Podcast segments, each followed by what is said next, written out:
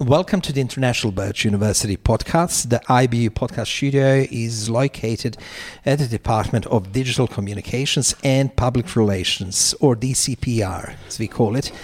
My name is Engin Oberchik and I'm your host today. Artnauts is an artist collective that uses the visual arts as a tool for addressing global issues while connecting with artists from around the world. The Artnauts were founded in 1996 by Professor Emeritus George Rivera, professor in the Art and Art History Department at the University of Colorado Boulder. As an artist, art critic, and a curator, Dr. Rivera held exhibitions in the United States, Brazil, Bulgaria, Canada, Chile, Colombia, Mexico, Palestine, Peru, Russia, Spain, and now in Bosnia and Herzegovina. Professor Rivera, it's a great pleasure having you with us today. Thank you. Uh, is this your first time in Sarajevo? This is my ninth time in Sarajevo. Your ninth time. I've been coming here because uh, Bosnia is a very important country to me as an artist and where we should show art and have discussions about art. I um, the first time I came to Bosnia, I was invited to Sanski Most. They had mm-hmm. an art exhibition there, and they wanted me to have an art exhibition. And I went there for an art exhibition. And Sanski Most was important to me. I had done research on what had happened there, mm-hmm. and I wanted to go there with an, an exhibition. And so, what the Artnauts do, first of all, the Artnauts, the word A R T N A U T S means like astronauts, we go around mm-hmm. the world. That's how come it's knots, art knots. And then it's art N-O-T, not. We're not art as usual.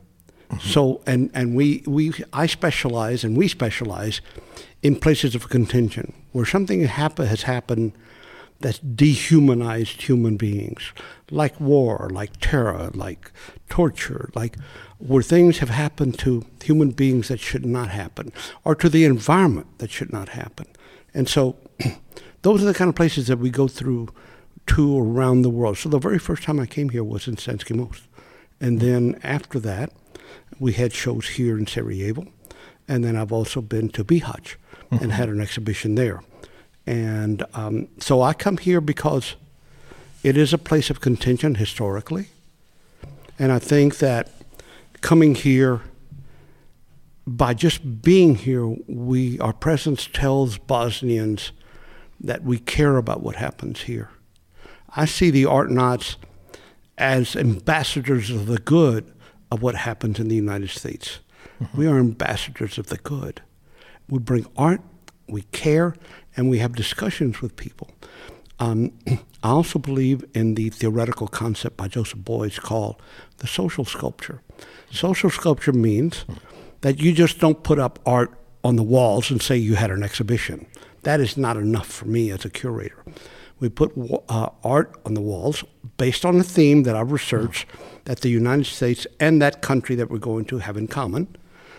Point of view, the art is point of view from the United States, but it's something that the, the country has in common. For example, you had ethnic cleansing and we have racism.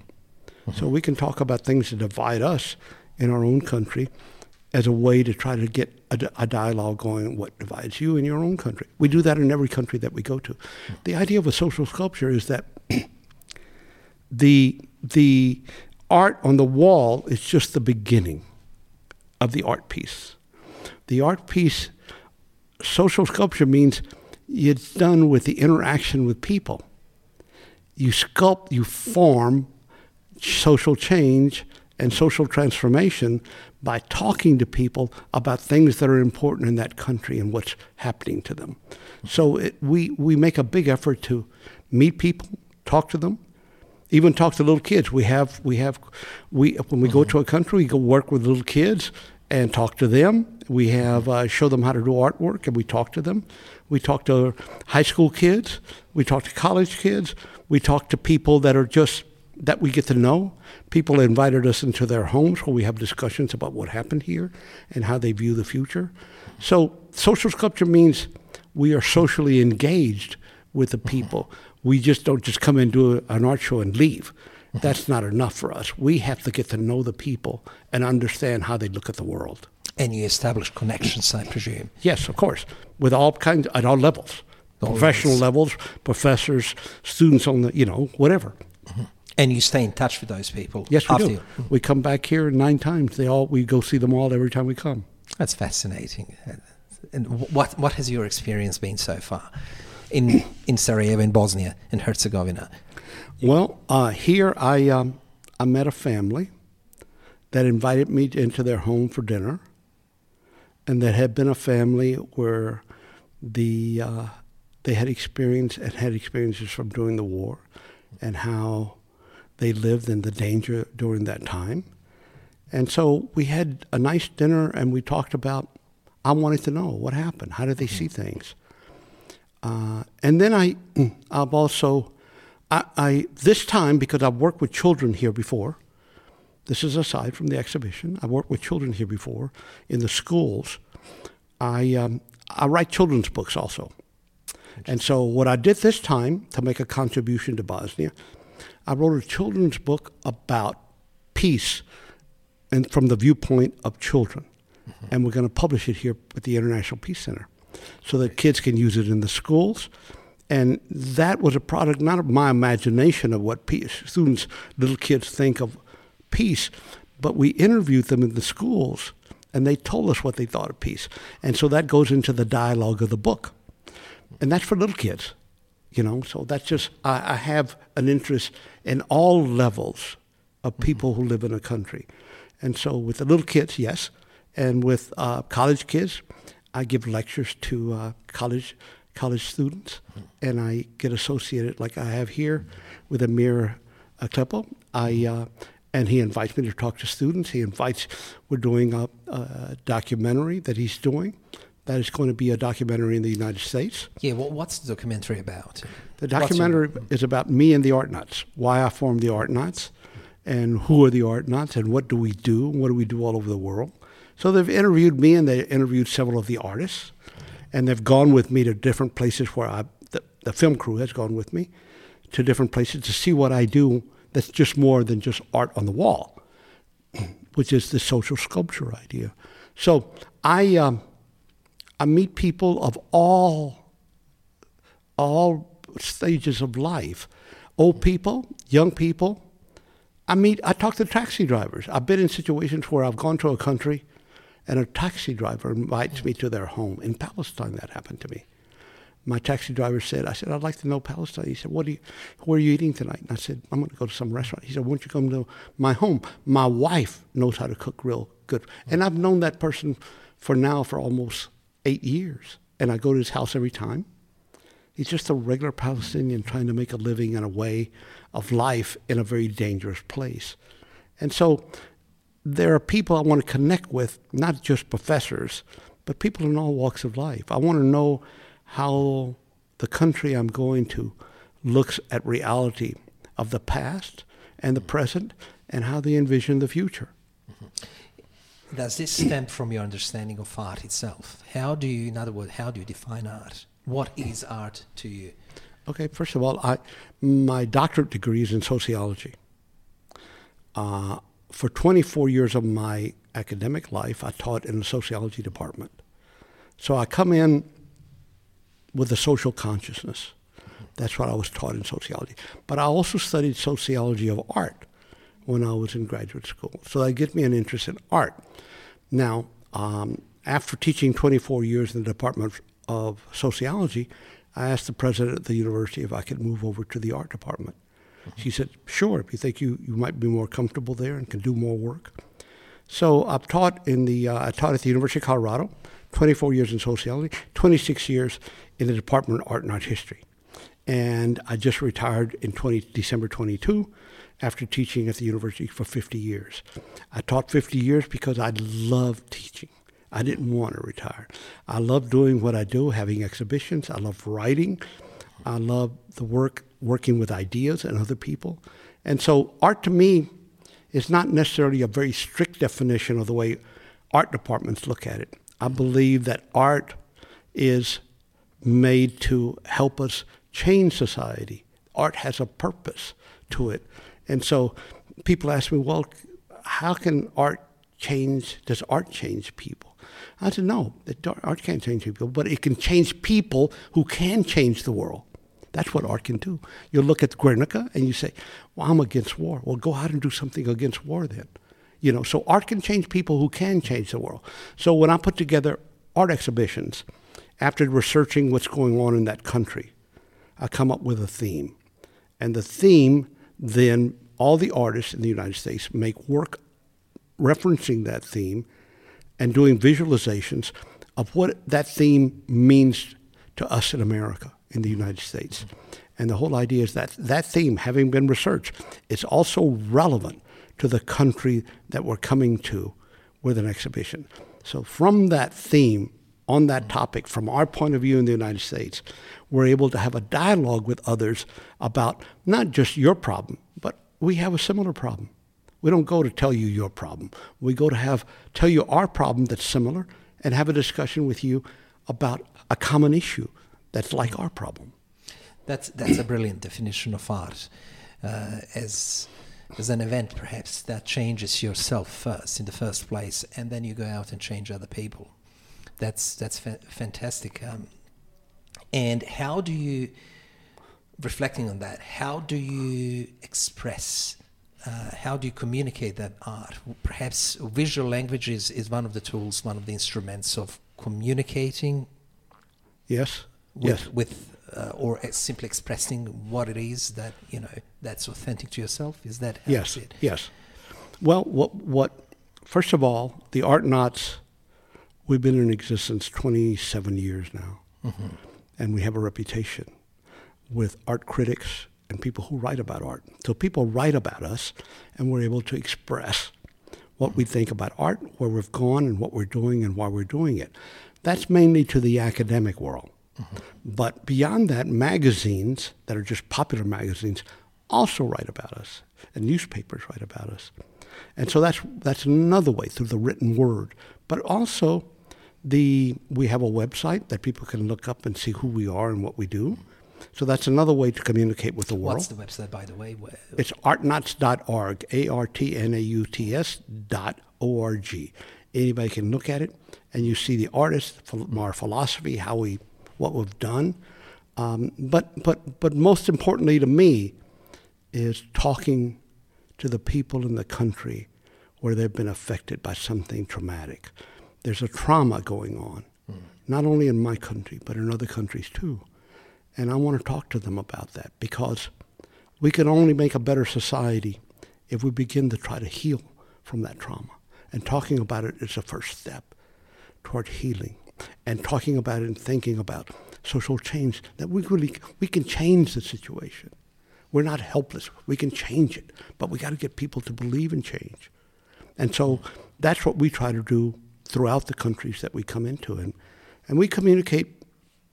I just three weeks ago, I was in the Amazon jungle with an art exhibition. A leader of the Witoto tribe invited me. He was a shaman. I met him in Bogota. And he invited me to go visit his tribe, his community, tribal community. So we went. And to get there, there are no planes to get there. We had to rent a private plane. And then we have to go down the river to reach his community. But we were interested in, in communicating with tribal people too. That was the first time they'd ever seen contemporary art. And we take contemporary art to them so we can discuss. The whole show was about the environment, environmental issues, climate change.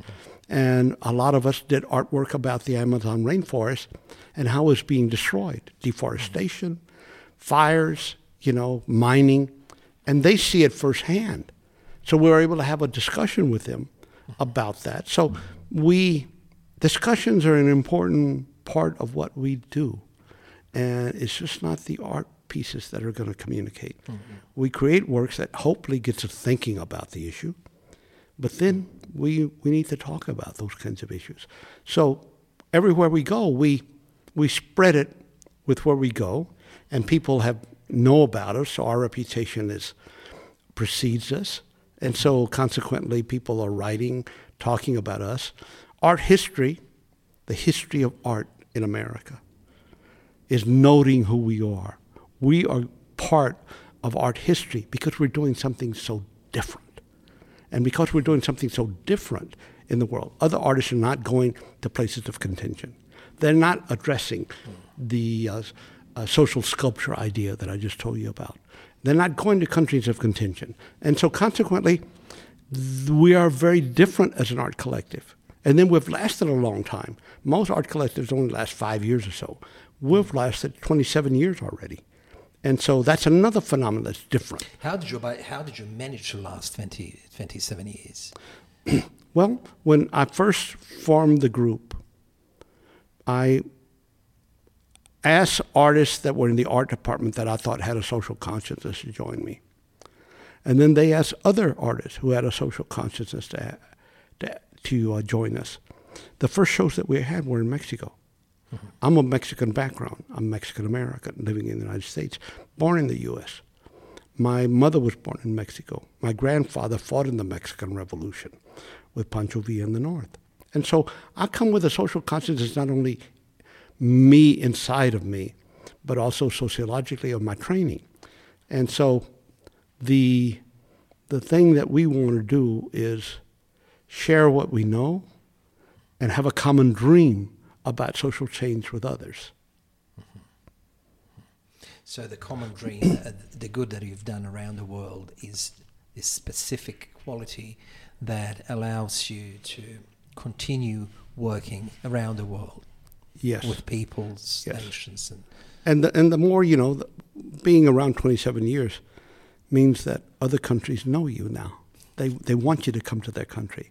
Countries that we, want, we go to want us to come over and over and over to their own country. I went into Palestine. Would you please share some of those experiences? Okay. You've been traveling extensively. Yeah. I'm sure there are some great stories to It- tell. Well, in Palestine, the first thing you should know is that when I told my colleagues at the in the art department I was going to Palestine, they said, "You're crazy to go. They're going to kill you. You're an American. America supports Israel with guns and everything else. They're going to kill you. The Palestinians are going to kill you." I said, "Well, if they kill me, they kill me. I'm going. I was invited, and when I invi- I'm invited, I go." And um, so we went to Palestine, and the the thing about Palestine, we went there during the end of the second Intifada, where killing was still going on. I've been shot at three times by the Israelis, because not because of what I do, but just because I was in Palestine with the Palestinians. They were shooting at the Palestinians. I was with the Palestinians, so they shot at me too. Um, and it happened to me three times. So some of it is dangerous, you know, um, and I know that. But yet, it's those places where we should be. What's going on in Palestine, the world should know what's going on in Palestine. The Muslims love us. The Arabs of Palestine love the Artnauts. They keep wanting us to come back and back and back. Why? Because we care and we come in to talk about social change and how what's happening to the Palestinians is oppressive, how the occupation wall is oppressive, and we see it, right? And so we we come there to help other people understand because we leave. When we leave, we witness. We go tell other people about what we saw and the injustices that exist there. And some of the, our colleagues, they don't know what's going on in Palestine. We come back and want to tell our friends, and they don't believe it. They don't ca- can't believe that what's going on there, the inhumanity that's going. on. They can't believe it.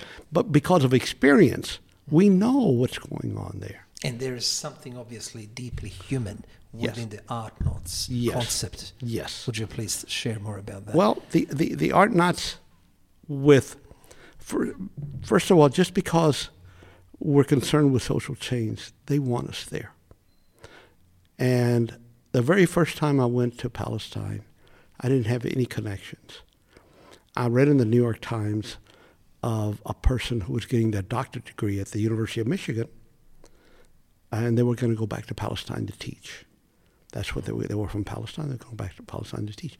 So I looked up, did research on that person who was in the New York, mentioned the New York Times, and I sent them an email. And I said, I'd like to have a show in Palestine. This is who we are. You can look at our website and understand more about us, but I'd like to have a show. And right away they invited us because we're in the social change because we care about what happens to people that are oppressed, right? And so those are the, the attractions that other people have that of who we are and why they want us there. Um, and so, like I said, Palestine right now, it, it is dangerous. Like I've been shot at three times, and it can be dangerous. The very first time that I came into Palestine, uh, an Arab Muslim picked me up at the airport. He had the right and a license to go between Israel and Palestine. We had to pass a checkpoint. To get in there, you have to pass a checkpoint. So he stopped the car at the checkpoint, we had to stop. And he rolled down the window to talk to the Israeli soldier. And this is the first time I ever came into Palestine. And the Israeli soldier reached inside, the window was down, and just slapped the heck out of the Palestinian. Now, the Palestinian could do nothing. If he does something, he'll be killed right there. It's legitimate. And so I, that was my introduction into Palestine. And that told me something very bad is happening here. If people think that they have the right to treat this person like an animal, something very bad is happening here. They can slap him and hurt him and kill him, right? Without anything happening to them. That says that's where we belong. We have to be in Palestine. And the Palestinians, I made close, close friends with Palestinians at all levels. How did the exhibition go in Palestine? it, it went great. The first, the first show we had in Palestine was entitled Common Wounds, right? Meaning that they were wounded because they were Palestinians by the war with Israel and what was going on there. But we in the United States were also wounded by racism, all these other things that happen in our own country.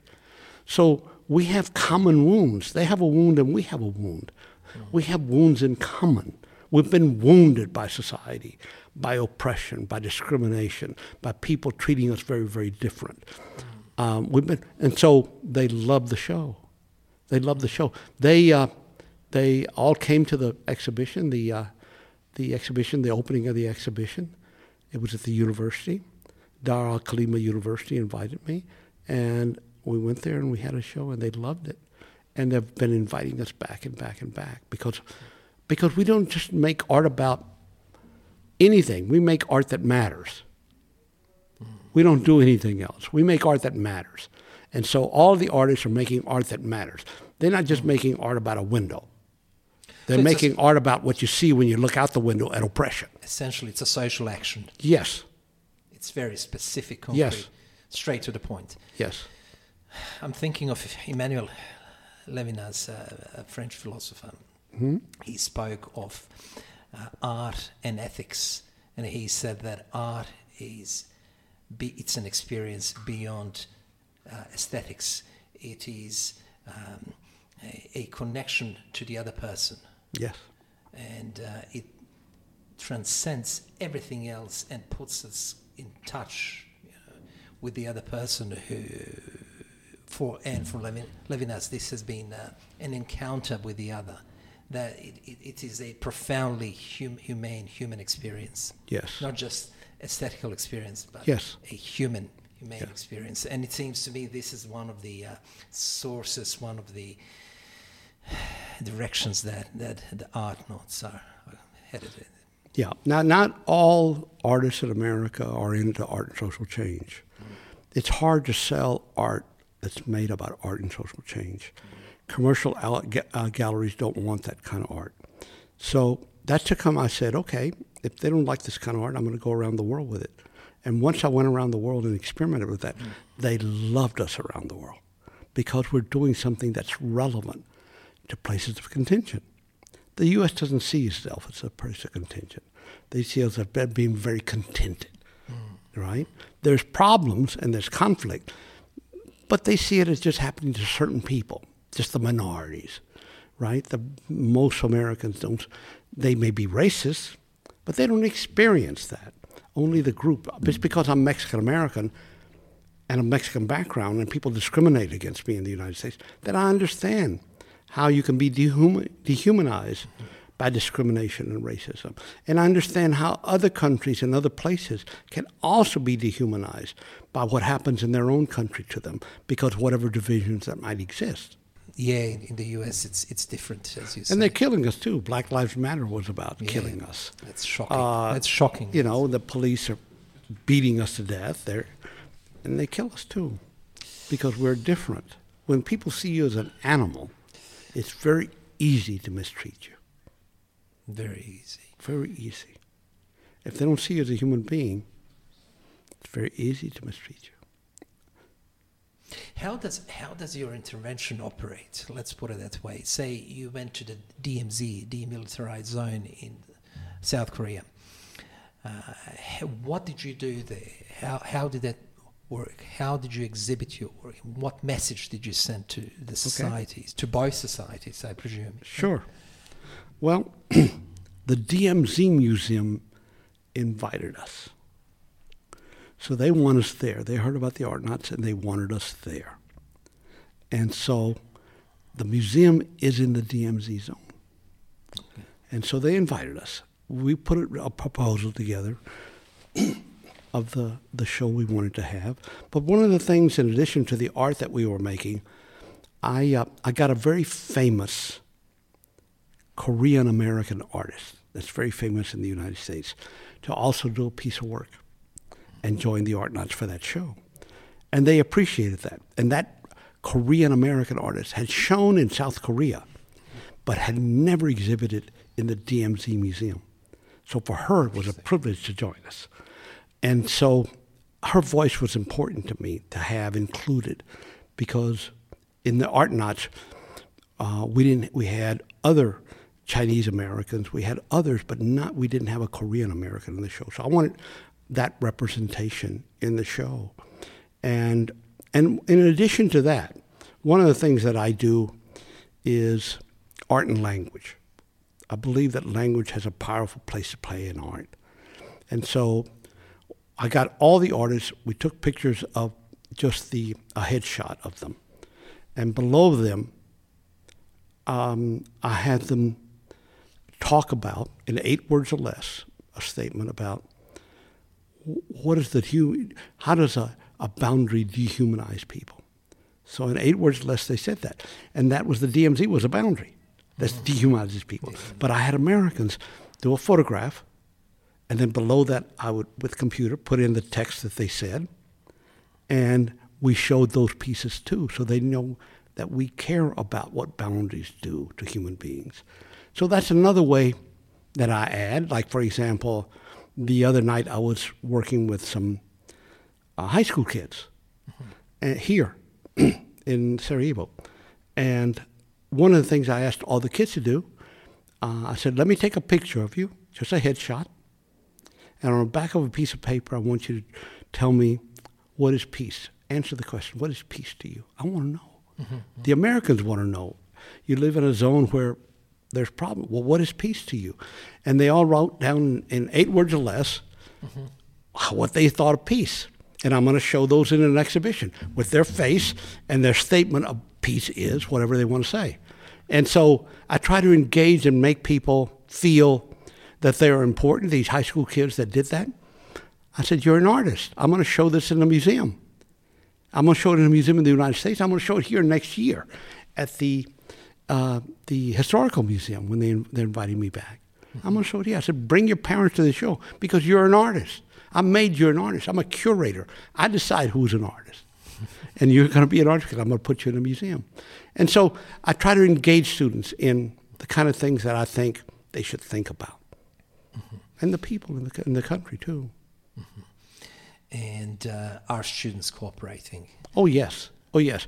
I, I, did, I, I asked, I just came back from a lecture here at your university, and I told all the students, I said, I don't have time to take your photograph, but just take a photograph with a camera of yourself, a headshot, mm-hmm. and answer the question, what is peace, in eight words or less. And said, I'll put you in an exhibition in the United States, and I'll put you in exhibition next year when I come back to the uh, historical museum. You know, and I said, I'll make you, a, you'll be an artist. What did they say? How did they react to that? Well, well they, they reacted very favorably. well, I'm hope that I told them email me that. I said the people have my my uh, email. Email me the picture and what you say with the picture, and I'll put it together and make an art piece out of it. and I'll show it. So it has been an engaging lecture at yes. IB International. Yes, in other words, I want them to feel part of what I'm trying to do. not just to hear uh, me as an outsider come in with something and give them information. I want them to feel important. The very fact that I respect them enough that I want to know what piece is in their heads, me, and that I'm going to make them an artist and put that in an art show, tells them I respect them a lot, and I do. Are you, generally speaking, happy with the IBU student contributions? You know, during your lecture, uh, Oh, yes. engagement, uh, and so on. Oh yes, Creativity. Oh yes. Now the the my philosophy You're asking about an artist, and it comes from the theoretical viewpoints of Joseph Beuys, the German artist. This idea of social sculpture. In other words, forming a sculpture from the social.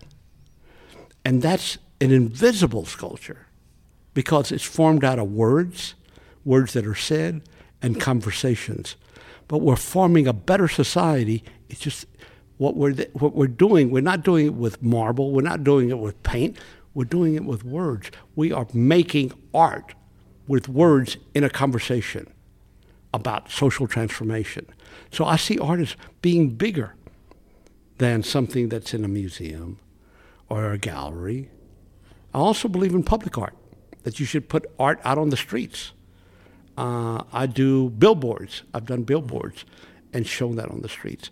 I've done artwork supporting the Ukrainians by doing uh, artwork that says support, you know, Ukraine and some uh, statements to that effect that people can put up in their front yard to show their neighbors that they're against what's happening in Ukraine. And they're, you know, they're like 17, 11 by 17 uh, size, and they can I make them with a computer, and they can put them up in their yard to tell their neighbors, I'm against what's happening to the Ukrainians. So public art is very important to me too, not just the gallery and the gallery space. So art for you is a language, obviously, but it's not just any language. Not it's, just any language.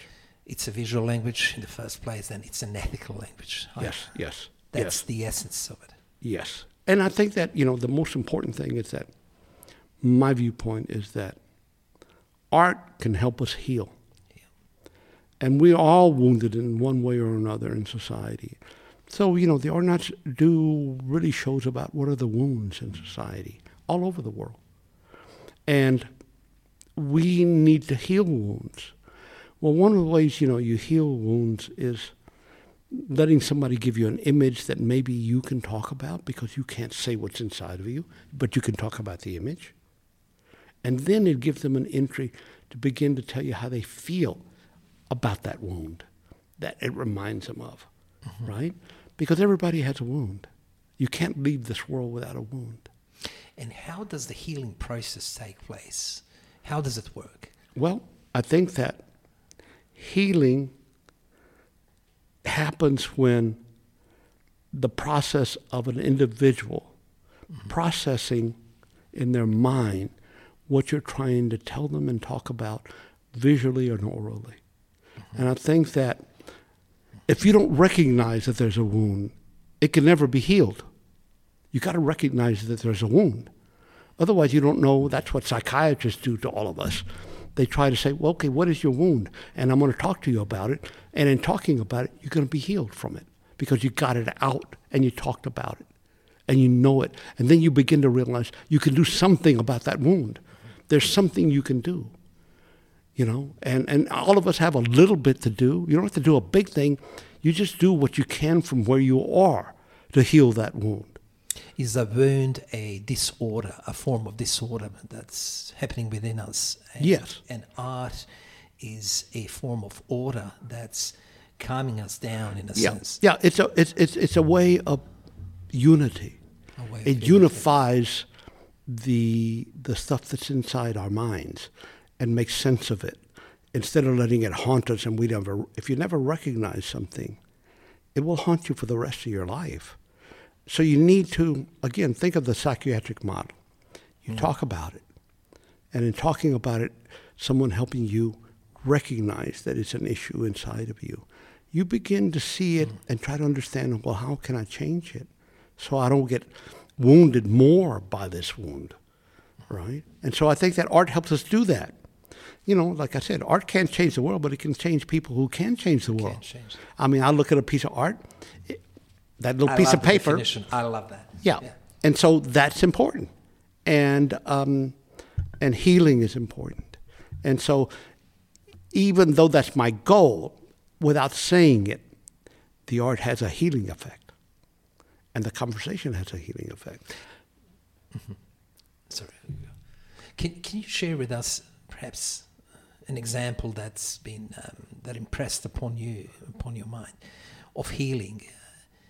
Can you perhaps remember, th- think about a really impressive example of healing that where uh, the or Artnauts really healed someone, healed Okay. the soul, or helped the individual heal him or herself? We have gone into countries where there is active war. Mm-hmm. Okay? And we do shows about deconstructing war. I mean, mm-hmm. take it apart. What are the parts of it? Why is it happening? And in those situations, I think that, but see, the art just by itself isn't going to do it. You got to talk to people. Mm. That's how I said it's a social sculpture. You got to engage people, have a conversation with them. And in doing that, I think that uh, looking at what war is, because we, Amer- my country is involved in wars, directly and indirectly. We're against war, I am, but my country's involved in my country's involved in uh, dictatorships, supporting dictatorships. Let me give you a good example of healing. We went into Chile during the time of Pinochet, the dictator, and he killed lots of people, lots and lots of people, young people, college kids, and all they were doing is being caring about the poor, right? And Pinochet overthrew a democratic government of Allende and put himself in as a military coup. Okay. So those people have suffered. When I went to Chile, the first thing I did, I went to visit the mothers of the disappeared. The mothers of the disappeared are mothers who had children, right, that were in college, and Pinochet's army picked them up, tortured them, and killed them and they never heard from them again. They disappeared. And I went to talk to them about one woman had lost six of her kids, disappeared. And so that, to me, is an important conversation to have. That the mothers of the disappeared. See, the art can be about, right, what's going on, but in a dictatorship, I knew by research that they were still afraid of, of Pinochet, even though he had stepped down. They were afraid of talking about democracy because Pinochet could come back as a dictator, regain power again, get it, and killed them because they said something about democracy. Well, I knew that. And so what I did, I, I put together an exhibition called Paradise Question Mark. And that means I knew they were Catholics right? Religious people have an idea what paradise is.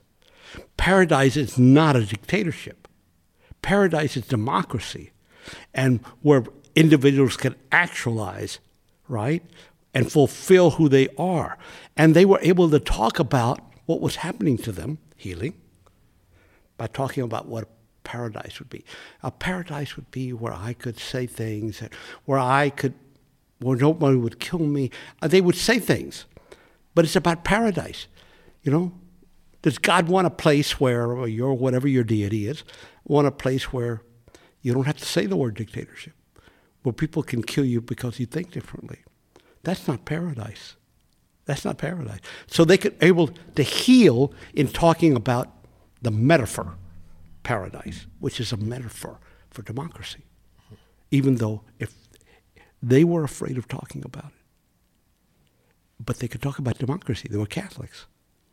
They know, they know from right from what they read in Scripture that there's a place called paradise, and what was it like, right, when paradise existed? So that's a, a way of healing in a way that you can bring the subject up without putting them in danger. That's a highly intelligent way of, of dealing with trauma. When you travel around the world, uh, do you travel with the fellow Artnauts? who are those people? Uh, would you name some notable individuals that are participating in the community, the Artnauts community? How, how does well, it work? Yeah. Well, it's very expensive to go to these other countries. So the Artnauts fund themselves by all of us putting in fees together. We all contribute money. Mm-hmm. And from that money, I can travel and I can go to that country and take all the artwork. But other people, you got to have the funds to be able to do it. I always invite them and they come with me. One person came with me this time.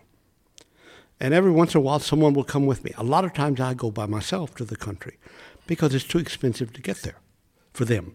But because of the fees, I take the work, I put it up, I'm the curator, I do all of that. And then we, if you look at, at our website, we have catalogs.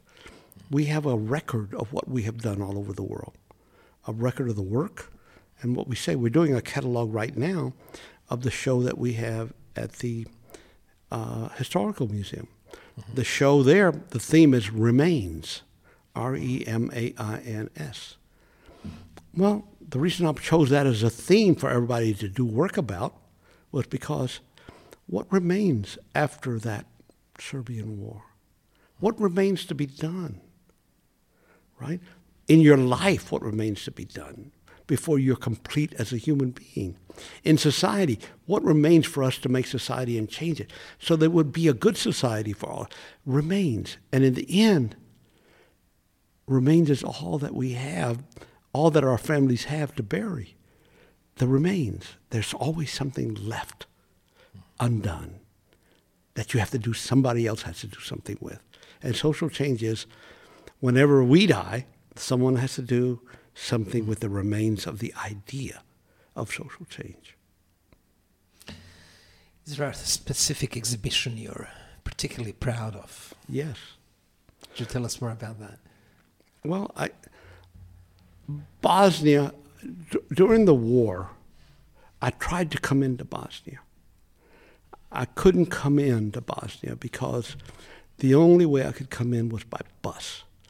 And I thought that was too dangerous if the Serbs stopped me on the bus and they pull me off. But I did try. But the very first time that I got a chance to come into Bosnia, I took it. And Bosnia is special because ethnic cleansing. I'm a minority member, all right? I'm Mexican American. They have done ethnic, I'm, I'm part Apache and part Yaqui, American Indian.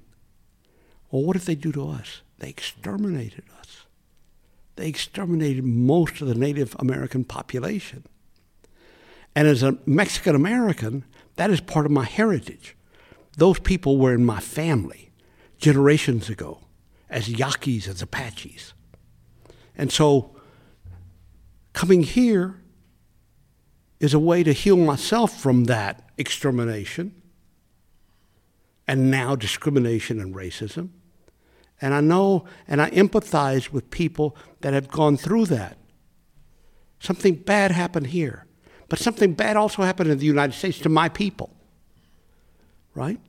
And I need to heal from that too.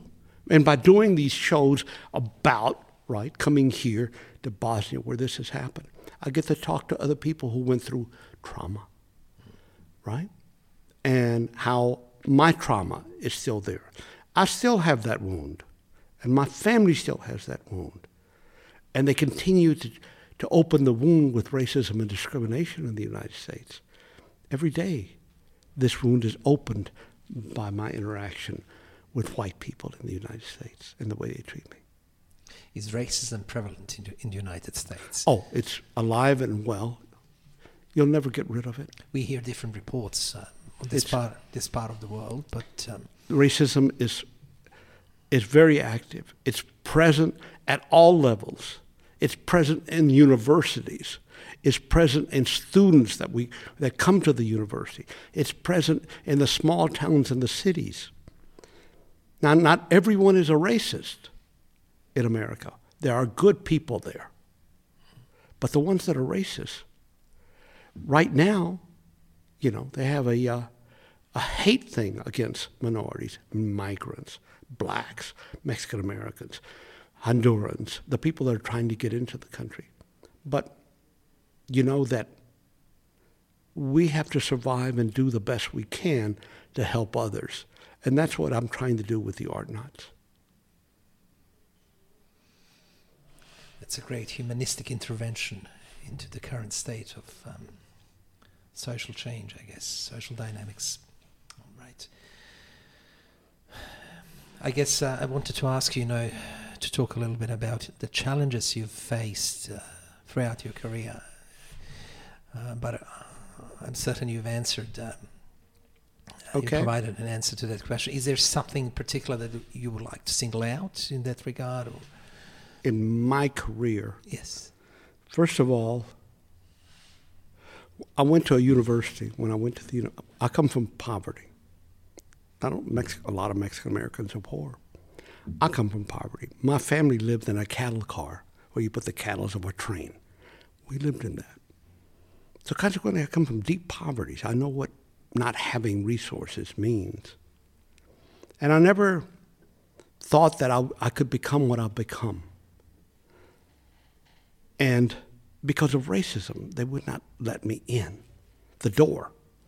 But once I got into the door, I went all the way to a PhD. Now, I come from a family, father has a first grade education, mother has a sixth grade education because of racism. Okay? So thinking about going to college was just too much of a leap for me to believe in. Okay? But I got into the, I applied, and I, they let me in. So I came, and I worked day and night to go to school to pay for the tuition and books and all that. And during that time, when I went to school, 25,000 people were at the university. Only eight of us were Mexican American. In the 25,000, only eight of us in that whole university was, were Mexican American. Now, why? Is it that we don't want to study? No, we couldn't get in. Isn't that we didn't want to improve ourselves? We couldn't get in. Okay. So, when I, uh, I'll give you a recent one. I came up for promotion to full professor at the University of Colorado. A very liberal school, they think. It's full of racism. My chair, my chair told me to my face, George, I'm going to support you for moving to full professor. I'm with you all the way. Okay. So we had a faculty meeting. The faculty voted to give me, promote me to full professor. That's great. And the woman that told me, the white woman that told me she was going to su- support me, wrote a letter to the dean saying they should not grant me the full professor- professorship. Right? And so the dean saw that she thought one way, which is an important voice, the chair, and the faculty thought another way. And he sent it back to the department. And sending it back to the department, we had to put together a committee. And the committee had to review well, what do we do here? The chair thinks one thing, the department thinks another thing. Well, they called me in, the committee called me in and said, George, I want you to look at this letter. They showed me the letter she wrote. And the letter said they should not promote me to full professor because I was not showing, exhibiting in the most prestigious museums and galleries of the university. That was the argument. And I said to the committee, I said, that's easy to answer, to counter that. I've shown where the most famous artists of Mexico have shown. I have had exhibitions in museums where Diego Rivera had shows. You've been in Mexico. Diego Rivera was the top of the top, where Frida Kahlo had ex- exhibitions. I can't help it if she was so ignorant that she didn't know that there were other major museums around the world, and they just don't exist here in the United States. Course, they granted me promotion full professor, but that's discrimination. That's discrimination because she didn't see them equal to American museums, and I was going all over the world and doing it. And in Mexico, I had shown how many people could say they, they had an exhibit where Diego Rivera showed? Very few.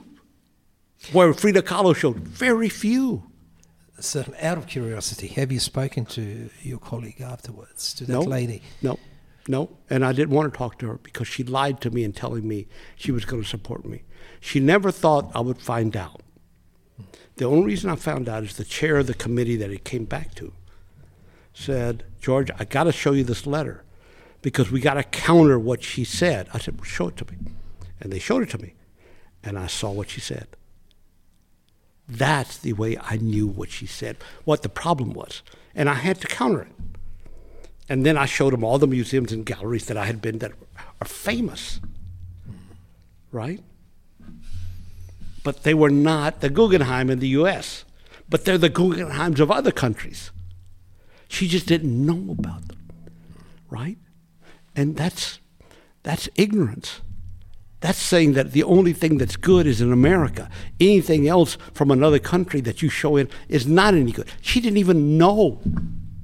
And yet she was co- coming at me that I had shown in those kind of museums. She didn't even know. And yet she was going to block me from getting something that I wanted and that I deserved because of my record. That's discrimination. That's racism. Professor Rivera, you have a career spanning 50 years. Yeah. You've been in the business for 50 Yes, years. I have. I have. It's been a long time. It's been a very long, long time. Uh, when you look back, is there something that you would love to share with us? Something that's uh, that's made an impression on you in your 50 years of being a professor? In, in the 50 years, see, I, I, when I was a freshman in college, I would just come out of my community, a poor community, and was a freshman in college. I had a professor,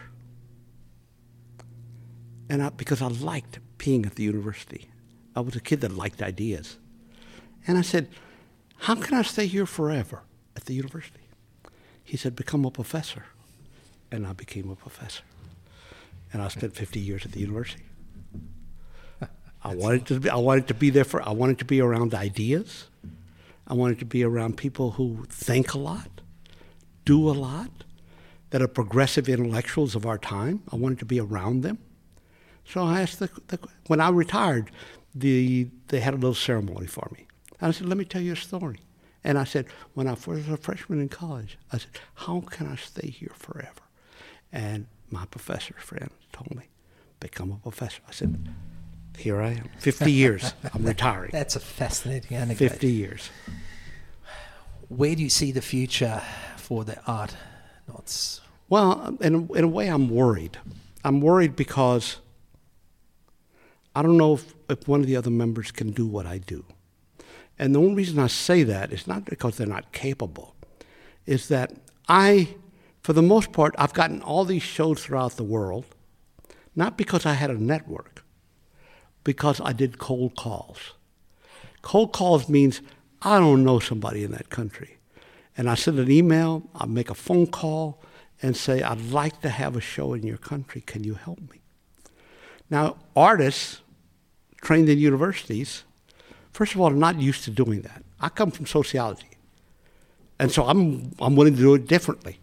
So I did cold calls. I got in all over the world. Your country, I, it was a cold call. Colombia was Palestine. It was a cold.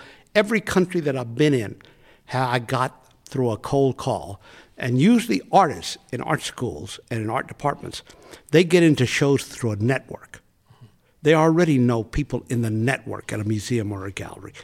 I knew no one.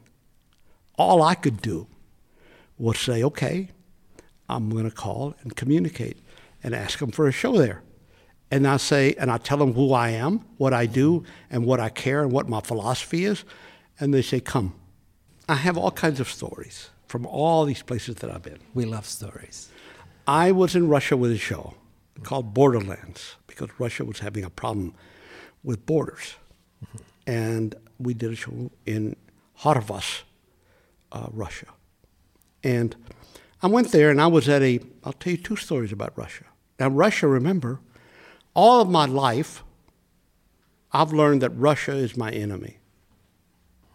Okay? Now, I disagree with what they're doing to Ukraine right now in a major way. But know that as an American, Russia was the enemy. We were supposed to kill them. That's what my life was supposed to be about. So I went to Russia with a show. They invited me, and I went. And I was at a little, you know, place where they sell things, antiques and that. And I wanted a little button of Marx from the Revolution, buy a little antique little pin. And I was there, and there was a translator that was with me that was following me around. And a little old man saw me doing that, and he said something to the, my translator. And I said, What did he say? He says, He wants you to come with him. I said, What? He said, He wants you to get in a taxi and come with him. I trusted him. So my translator and me got it. We went all over the, the place in that town. And we came down an alley. And he got out. He said, Wait for me here. He got out of his car in the back, went into a house, and came back out with a tin, little tin box full of pins from the beginning of the Russian Revolution that he had collected all this time, this little man.